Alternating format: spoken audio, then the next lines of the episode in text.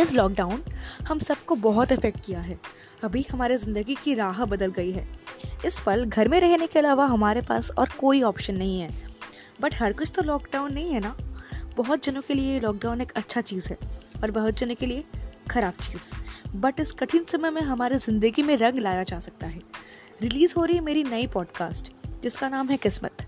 इसके पहले हमने अपने पहली पॉडकास्ट रिलीज़ की थी, जिसका नाम है होप कि वो आप लोगों तो इस लॉकडाउन को कलरफुल बनाने के लिए किस्मत ज़रूर देखिए और अगर पसंद आई तो शेयर ज़रूर कीजिए। थैंक्स